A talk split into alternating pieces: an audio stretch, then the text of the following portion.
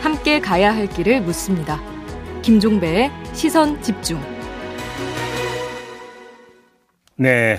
더불어민주당이 오는 8월 28일에 전당대회를 열어서 새 당 대표를 선출을 하는데요. 여러 사람이 도전 의사를 공식적으로 밝혔습니다. 그 가운데 한 분 어제 이어서 스튜디오로 모셨는데요. 그 주인공은 바로 강훈식 의원입니다. 어서 오세요, 의원님. 네, 안녕하십니까. 출마 이변을 보니까 부끄러움과 반성의 시간을 끝내고 혁신과 미래의 시간을 만들어야 한다. 이렇게 말씀하셨더라고요. 네. 여기서 부끄러움이라고 하는 게 뭔 뜻입니까? 어, 우리 당이 지난 시간 동안 보여줬던 국민들에게 실망을 시켰던 음흠. 기본과 상식이 무너졌던 우리들의 모습에 대해서 음, 제 스스로 반성문의 형식을 빌어서 네. 출마 선언을 하고요. 예. 그런 부분에 대해서 어, 출마 선언문에 자세히 담아놨습니다. 그리고 음. 나 동시에 이제 지금은 그런 논란과 논쟁보다는 음. 앞으로 혁신과 미래를 누가 더 잘할 수 있는지 보여주는 시간을 갖자. 음. 그래서 국민들에게 새로운 희망이 되자 이런 취지의 말씀을 근데 드렸습니다. 이제 많은 분들이 혁신, 쇄신, 변화 이야기를 참 많이 하는데 사실은 이게 워낙 이제 어찌 보면 상투어 비슷하게 돼 있다 보니까 사실 안 와닿는 경우도 많거든요. 맞죠. 그래서 질문 한번 이렇게 들어볼게요. 만약에 당 대표가 되신다면 혁신 1호로 설정을 해서 실천하고자 하는 게 어떤 겁니까? 저는 주 4.5일제에 대해서 오, 실천해야 된다고 생각합니다. 아, 정책적으로 지금 잡고 계시는 겁니까? 네, 그렇습니다. 음, 사실은 지금 문- 윤석열 정부 들어와서 음. 법인세는 인하하고 음. 노동 시간은 더 늘리겠다라는 전체적 흐름을 가지고 있는 것 같습니다. 52시간제 오히려 그 탄력 운용 폭을 더 넓혀주겠다는 거죠. 그렇습니다. 그래서 국민들의 보면은 야 기업 기업의 법인세는 낮춰주고 결국은 노동자들만 더 힘들어지는 것 아니냐 이런 문제의식들을 다 갖고 있는데요. 음. 지금 오히려 우리가 좀 나가야 될 방향은 저는 오히려 다른 지점에 있다. 음. 주 보니까 20년인 정도 된 것 같습니다. 주 5일제 근무한 지가 벌써. 김대중 정부 때인가요? 2002년에 논란이 시작해서 2004년에 시작했습니다. 옛날에 음. 기억나시는지 모르겠습니다만 다음 주는 놀토야 이런 말이 있었습니다. 많이 많이 있었죠. 네, 그렇습니다. 기억, 기억나네요. 예. 네, 놀, 놀토. 그 5일 주, 사, 주 5.5일제였던 것 같아요. 일토, 그게. 놀토 이랬죠. 예, 그렇습니다. 네. 그래서 그런 개념들이 이제 지금 다시 또 논의돼야 될 음. 때가 아닌가 이런 생각이 들고요. 그것부터 시작을 해보고 싶습니다. 그러면 이제 그건 정책 혁신이고 당의 혁신에 있어서 1호로 뭐를 잡고 계세요? 어, 당의 혁신에는 여러 가지가 있는데요. 네. 저는 가장 중요한 거는 지금 우리가 많이 무너져 있는 기본과 상식을 복원하는 일이라고 봅니다. 음. 많은 의사결정이 어, 지지자들이나 음. 국민들이 볼 때는 상식적이지 못하다. 국민의 눈높이, 못, 못, 눈높이에 맞지 못하다는 결정들이 있었고 음. 그런 게 누적된 결과로 저희가 여러 선거에서 패배했다고 생각합니다. 그러면 이른바 그 민주당을 향해서 나왔던 내로남불이라고 하는 비판이 더 이상 나오지 않도록 하는 것부터가 시작이 된다 네, 이런. 말씀이십니까? 그러면 어떤 도덕성 문제라든지 이런 부분에서 이제 확실하게 어떤 기준과 일관성을 잡는 게 중요하다 이렇게 보시는 거예요. 핵심은 일관성인 것 일관성이요? 같습니다. 예, 기준도 기준입니다만 예. 저희가 지키지 못할 약속을 하면서도 음. 기준은 높이 잡고 실천을 못해서 실망 준 점도 많거든요. 네네. 뭐 예를 들면 정책에서도 뭐 고위공직자 이주택은 이제 금지한다. 음, 음. 이를테면 이제 그런 걸로 사퇴하신 분들도 생기고 그랬었거든요. 근데 이제 공직 자체를 사퇴하는 그런 부분에 있어서 구호에만 매몰된 정당 아닌가. 근데 그 민주당이 부동산 문제 때문에 탈당 권유했던 사람들 나중에 또 다 받아들였잖아요. 그런 탕평이라고 것들이 하는 저거는. 그런 것들이 제가 볼 때는 국민들에게 오히려 큰 구호에 비하면 작은 실천들이 음. 국민들에게는 실망을 많이 드렸다고 생각합니다. 알겠습니다. 아무튼 그러니까 97세대라고 하는 큰 틀에서 의원님이 출마를 바라본 언론의 시각은 어떻게 받아들여요? 어, 저는 97세대 이전에 네. 제가 쓸모 있는 정치로 보답하겠다 이렇게 이야기를 드렸습니다. 음. 지금 윤석열 정부가 보여주는 것이 쓸모없는 정치다. 저는 이렇게 생각합니다. 어떤 점에서 그렇게 보세요? 아니 일단 뭐 여러 가지가 있는데요. 음. 저는 국민들은 먹고 사는 문제를 해결해 달라고 요구하고 있거든요. 그리고 뭐 소위 말하는 고금리, 고물가, 고, 음, 음. 뭐 고유가의 삼고 위기에다가 또 가계부채 논란은 어떻게 대응할 거냐 이렇게 음. 말했을 때 우리 정치의 핵심인 윤석열 대통령의 답변은 민생경제 위기 해법에는 어, 특별한 해법이 없다 이렇게 답변을 아, 예, 했습니다. 예, 예. 사실 국민들은 굉장히 절망합니다. 그런 목소리에 아, 도대체 정치를 어디다 쓰는 거냐? 그럴 때 써주는 게 정치인데 음. 저는 그런 게 쓸모없는 정치 윤석열 대통령이 보여주고 있는 두 달간 기간이 그런 거라고 보고요. 아울러서 3개월 전부터 장관 인사만 하고 있어요. 아, 예, 예. 그 내각 인사도 국민들에게 희망이 되지 못하고 있고요. 예. 어제 적어도 공정거래위원장이 이제 본인 동기라고 임명, 동기도 이제 임명, 임명에 사법연수원 동기. 사법연수원 동기시던데요. 음, 음. 성희롱 발언에 논란과 쟁점이 있는 분들이 공정거래위원장에 이제 음. 앉아야 되는 뭐 임, 지, 지명하셨으니까요. 그런 상황까지 보면 현안 해결 의지도 없고 또 국민들에게 희망을 주지도 못하고 음. 이것이야말로 쓸모없는 정치 아닌가 저는 음. 이렇게 생각하기 때문에 음. 쓸모 있는 정치로 어, 국민들에게 다가가는 게 저희들의 역할인 것이고요. 음. 그런 과정의 비전과 가치가 맞는다면 음. 뭐 세대로 묶이는 것도 무방하다고 봅니다. 그 어제 강병호 의원한테 좀 여쭤봤는데 지금 당 대표 같은 경우는 컷오프를 하게 돼 있고 세 명으로 좀 추리게 되어 있는 거죠. 네, 그렇습니다. 그럼 이 과정에서 자연스럽게 이른바 97세대 주자들의 단일화도 모색이 될 수 있다고 보세요? 아닙니다. 저는 오히려 그런 부분은 그렇게 생각하지 않습니다. 왜 아? 그러냐면 네. 두 가지가 있는 것 같습니다. 네. 첫 번째는 그냥 단일화 이거 국민들이 납득하겠습니까? 음. 적어도 어떤 비전과 가치가 맞느냐에 음. 대한 단일화일 거고요. 음. 두 번째는 말씀하신 것처럼 컷오프 자체가 단일화에 컷오프 다음에 단일화가 있는 것이죠. 그렇죠, 그렇죠. 컷오프 전에 단일화 한다라는 것은 전 좀 일단은 컷오프 통과. 통과한 분들이 음. 뭐 가치와 비전이 맞다면 단일화를 논의하는 것이지 음. 컷오프 전에 단일화하는 거는 오히려 합종 연행인 것이죠. 음, 음. 정확하게 표현하면 음. 컷오프를 통과한 3인이 음. 어떤 목표와 가치 때문에 누구와 단일화한다 음. 이런 것들은 그 다음 논의라고 생각합니다. 그래요. 근데 그러니까 그럼 가치와 이런 부분에 있어서는 공통 분모가 많, 많다고 보십니까? 그래서 박용진 의원이나 강병호 저희가 의원과 3인 3색입니다. 3인 3색이기도 하고 좀 기반도 좀 다르지 않습니까? 기반도 다르고요. 당내 네. 그러니까 지지 기반이라고 세력 기반도 좀 다르지 않습니까? 네, 뭐 그렇다고 생각합니다. 그래요. 네. 박지원 전 공동 비대위원장의 출마가 어제 비대위 결정으로 그러니까 불가능해졌습니다. 비대위 이런 결정은 불가피한 결정이었다고 평가하십니까? 네, 저는 불가피한 결정이었다고 생각하고요. 음, 아까 기본과 상식 일관성 이야기하지 않았습니까? 예, 예. 어, 예외 적용이 되는 것들이 이제 없어져야 되는 게 어, 맞다 이렇게 생각합니다. 안타깝죠. 젊은 청년이고 음. 또 충분히 도전해 볼 만한 분인데 음. 당이 세운 원칙과 기준이 있다면 거기에 따라야 된다고 생각합니다. 근데 이제 그 박지원 전 위원장 같은 경우는 예를 들어서 아니 그러면 본인이 공동 비대위원장으로 그러니까 되는 과정은 그럼 어떻게 되는 것이냐 어떻게 설명할까 이런 식으로 항변을 하던데. 비대위원장이 되시는 거는 이제 당이 비상적 상황에서 외부 인사를 모셨던 경우에는 그것은 뭐 늘 있었던 일이기 때문에요. 예. 그런 경우하고 예. 당 대표의 출마 자격 요건이 다 그건 좀 위촉 위촉이기 때문에 경선하고는. 좀 다른 거다. 그렇습니다. 이렇게 보시는 거고. 네. 알겠습니다. 자, 민주당 현실로 좀 갔으면 좋겠는데요. 민주당이 지금 민심과 많이 괴리되어 있다고 평가를 하십니까? 민심과 괴리되어 있고 이번 전당대회를 통해서 이제 민심과 같아지려고 음. 노력을 하고 있는 과정이라고 생각합니다. 그러면 그 괴리가 그 발생된 가장 핵심적인 지점이 어디에 있다고 보세요? 역시 먹고 사는 문제에 대해 소홀했다는 점 그렇습니다. 보십니까? 민생 정당 또 우리가 말씀드리는 건 결국은 지금 윤석열 정부 아까 말씀드린 것처럼 윤석열 정부가 저렇게 쓸모없는 정치를 하더라도 민주당은 쓸모 있는 정치를 해서 국민들에게 희망을 줘야 되는 시간인데요. 음, 뭐 기껏 그, 그 고물가에 대한 대책이라는 게 어, 유가 유류세 인하 정도만 나온 상황에서 사실은 오히려 공무원들의 임금도 동결할지도 모른다라는 두려움 속에서 임금들은 또 기재부 장관은 임금들 인상을 자제해 달라고 하지 않았습니까? 물가는 오르는데 임금은 자제해 달라고 하는 상황 속에서 국민들의 걱정들이 있는데요. 이, 부분, 이 문제를 해결을 어떻게 해 주느냐 이런 거고요. 그 이전에 민주당은 또 하나는 또 역할은 그런 과거의 시간에서 이제 미래의 시간으로 가기 위해서는 민주당의 진보의 재구성이 필요하다고 저는 생각합니다. 진보의 재구성. 예, 무슨 말이냐면 보수는 전 재구성이 됐다고 봅니다. 음, 그래서 대선을 거치면서 대선을 거치면서 새로운 당 대표, 새로운 대통령 후보를 만들어냈지요. 그래서 과거의 독재 정권의 후예라고 부르기 좀 어려워졌습니다. 음, 그렇다면 진보는 어떠냐? 음. 이제 독재와 운동권 소위 말하는 탄압받던 시대에서 새로운 시대로 전환됐는데 음. 민주당이 그럼 어, 새로운 시대로의 전환이 준비되어 있는지 음. 판단해야 되는데요.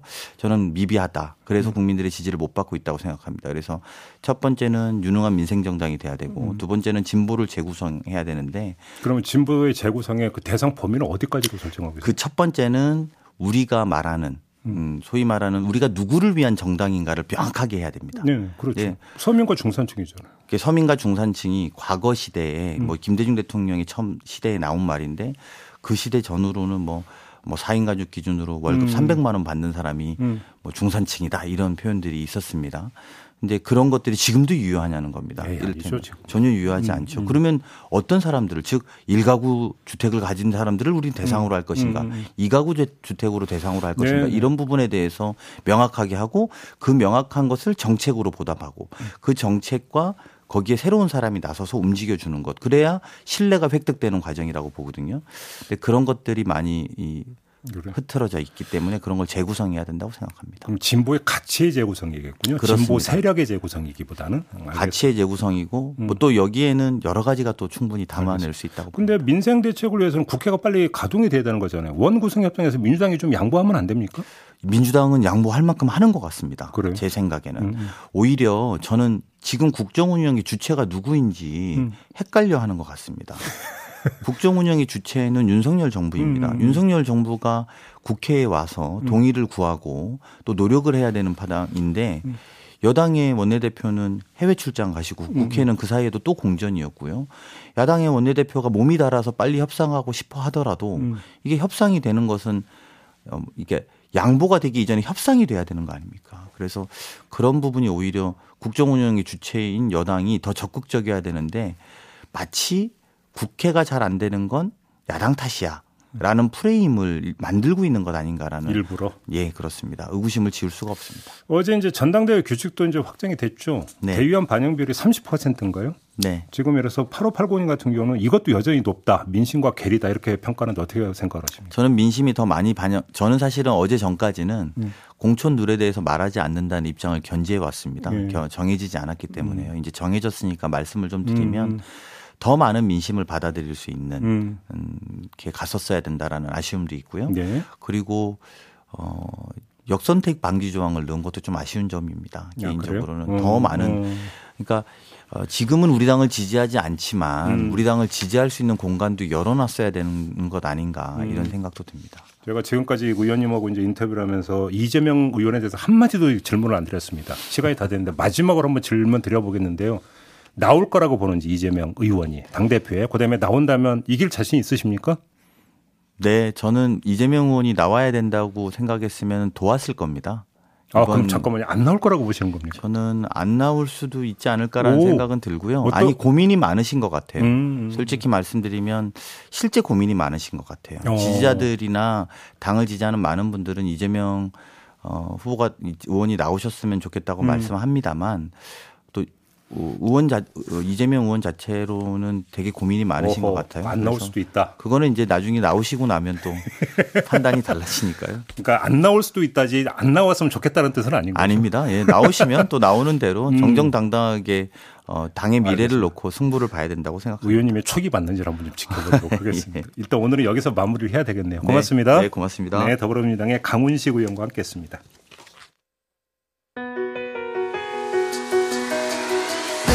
날카롭게 묻고 객관적으로 묻고 한 번 더 묻습니다. 김종배의 시선 집중. 네, 서울시 의회가 어제 출범을 했죠. 그러면서 조례안을 발의를 했습니다. 바로 TBS 교통방송에 대한 지원을 끊는 내용의 조례안인데요. 관련해서 어제 저희가 이강택 TBS 대표 모시고 인터뷰를 했는데요. 자, 오늘은 이분 연결하도록 하겠습니다. 서울시 의회 전반기 의장으로 선출된 김현기 의원 전화로 만나보겠습니다. 나와 계시죠? 네, 안녕하세요. 네. 반갑습니다. 네, 의장 그 선출되신 거 먼저 축하드리겠습니다. 네, 네. 네. 자, 그 시간이 많지 않아서 바로 본론으로 들어가야 될 것 같은데요. 네. TBS에 대한 지원을 끊는 내용이잖아요, 조례안이. 그런데 사실, 사실상 그렇습니다. 그런데 이제 그, 애드- 그 오세훈 시장은 이제 저희와 인터뷰에서 교육 방송의 성격을 교통 중심에서 교육 중심으로 바꾸는 걸 이야기했었는데 의회는 지원을 끊는다. 이게 좀 어떻게 좀 서로 조화될 수 있는 겁니까? 전혀 다른 방안입니까? 뭐 조화롭게 할 수 있다고 생각하고요. 어, 어, 이번 지방선거에서 예. 어, 모든 대다수의 시민들이 교통방송을 개선해라. 음흠. 교통방송이 수명을 다했으니까 예. 어, 어떻게 하든 대책을 강구하라는 게 시민의 요구였습니다. 그러면 그게- 의장님 예, 예. 교통방송의 네, 네. 최대의 문제점이 뭐라고 보시는 거예요? 최대의 문제점은 아무래도 편향된 방송이 들어있다는 것이죠. 음, 교통방송 말 그대로 교통방송 아닙니까? 네. 아, 물론 종합 편성 방송으로 어, 재단 법인을 하면 돼서 어, 그렇게 되기는 했습니다만은 어쨌든 서울 시민의 세금으로 운영되는 방송입니다. 음, 그 방송이 시민의 욕구와 요구에 부합해야지 네. 전혀 다른 방향으로 간다면 음. 개선이 필요하죠. 그럼 의장님 한번 추가 질문을 이렇게 들어볼게요. 그러면 교통방송에서 시사 문제를 다루는 게 문제가 있는 겁니까? 아니면 그 시사를 다루는 건 좋은데 공정하게 다루지 않는 게 문제라는 겁니까? 공정성의 문제겠죠. 아 그래요. 예, 우리 서울 시민들은 대부분 교통방송을 즐겨 듣습니다. 네네. 청취율도 다른 라디오 방송과는 달리 아주 높고요. 음흠. 그러한 교통방송이 네. 시민의 세금으로 1년에 수백억이 투입이 되는데 네. 뭐 시민이 원하는 방향에 음. 공정한 방송을 해야지 음. 그렇지 않기 때문에 아마 시민들이 강하게 네. 서울시의회에 요구한 걸로 알고 음. 있습니다. 그러면 애들러 가지 말고 그냥 제가 그 대놓고 질문 드리겠는데요. 이제 그 네. 김어준의 뉴스 공장이 문제다 아마 이런 문제의식을 갖고 계신 것 같은데. 근데 어제 이강택 대표도 이런 말씀을 했어요. 지금 전체 라디오 프로그램 중에 청취율 1위다. 자, 이 점은 그럼 어떻게 봐야 되는 걸까요, 의장님?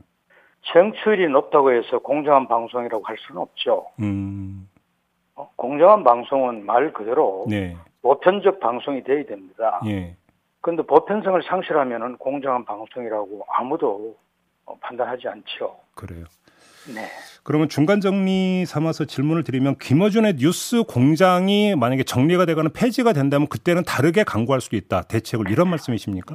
그건 그렇지 않습니다. 그건 아니고. 아, 여러분 알다시피 교통방송이 출범한 배경이 있습니다. 예. 어? 시민들에게 편리한 교통 안내를 하기 위해서 음. 어, 설립된 방송인데 예. 아시다시피 정보통신기술 발전 이거 대- 엄청나게 발전했습니다. 음흠. 그리고 교통 안내 수요에 대한 변화도 달라졌습니다. 네. 요사이 교통방송을 들으면서 자동차 운전을 하는 분이 계실까요? 예.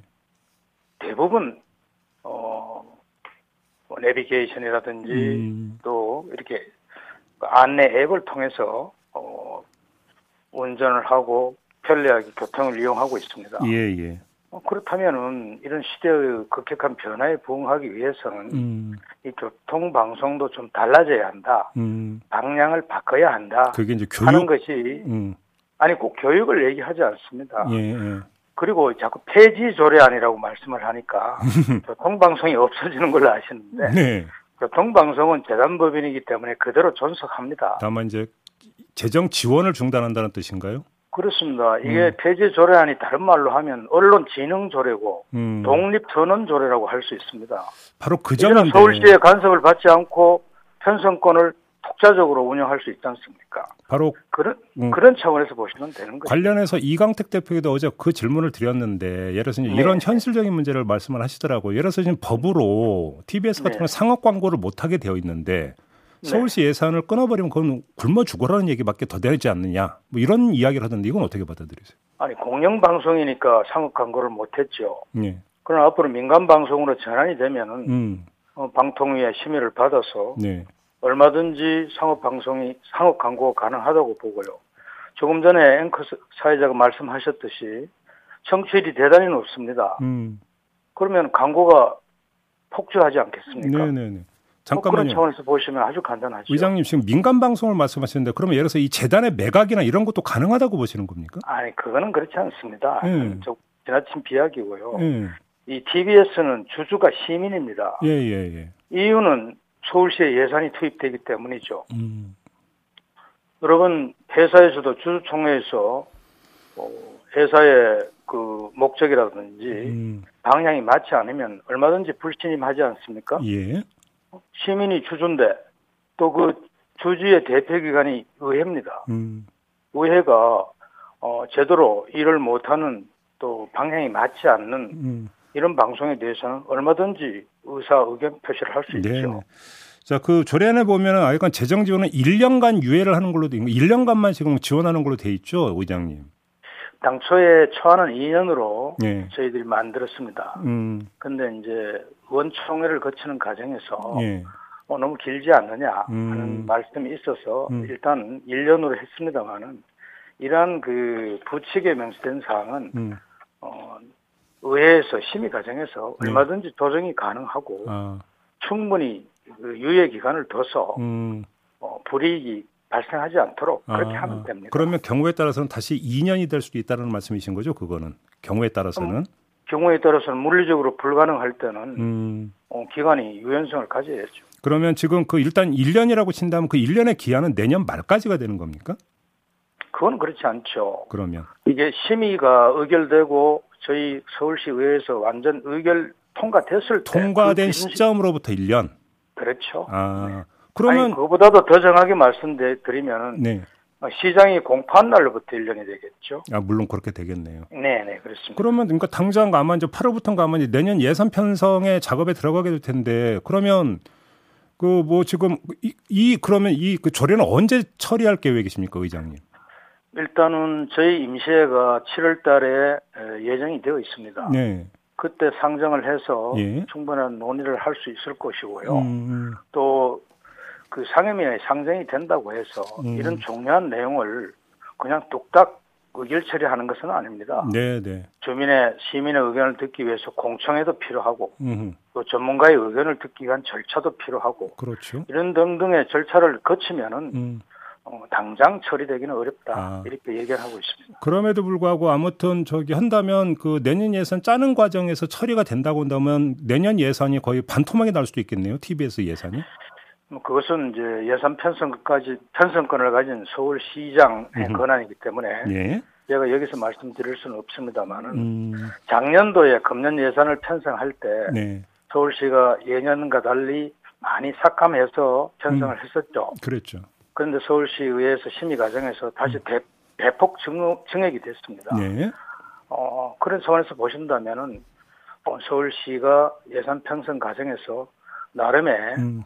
에, 그 조치를 하리라 이렇게. 예상하고 있습니다. 자, 지금까지 이야기했던 조례안이 이제 그 발의된 2호이고 1호를 보니까 도심 주택 공급 활성화 법령 개정 촉구 결의안이더라고요. 네, 그래서 그 결의안 내용이 재개발 재건축 절차를 간소화하고 용적률을 완화하는 관련 법령을 개정하는 걸 국회에 촉구하는 내용 이렇게 돼 있던데 네, 국회에도 촉구하고 예. 정부에도 촉구하는. 그러면 그런 핵심적으로 어떻게 바뀌어야 된다고 보시는 거예요, 의장님? 지금 그 주택 공급에가 있어서 가장 큰 문제가 음. 어, 충분한 물량이 확보되지 않는다는 네. 것입니다.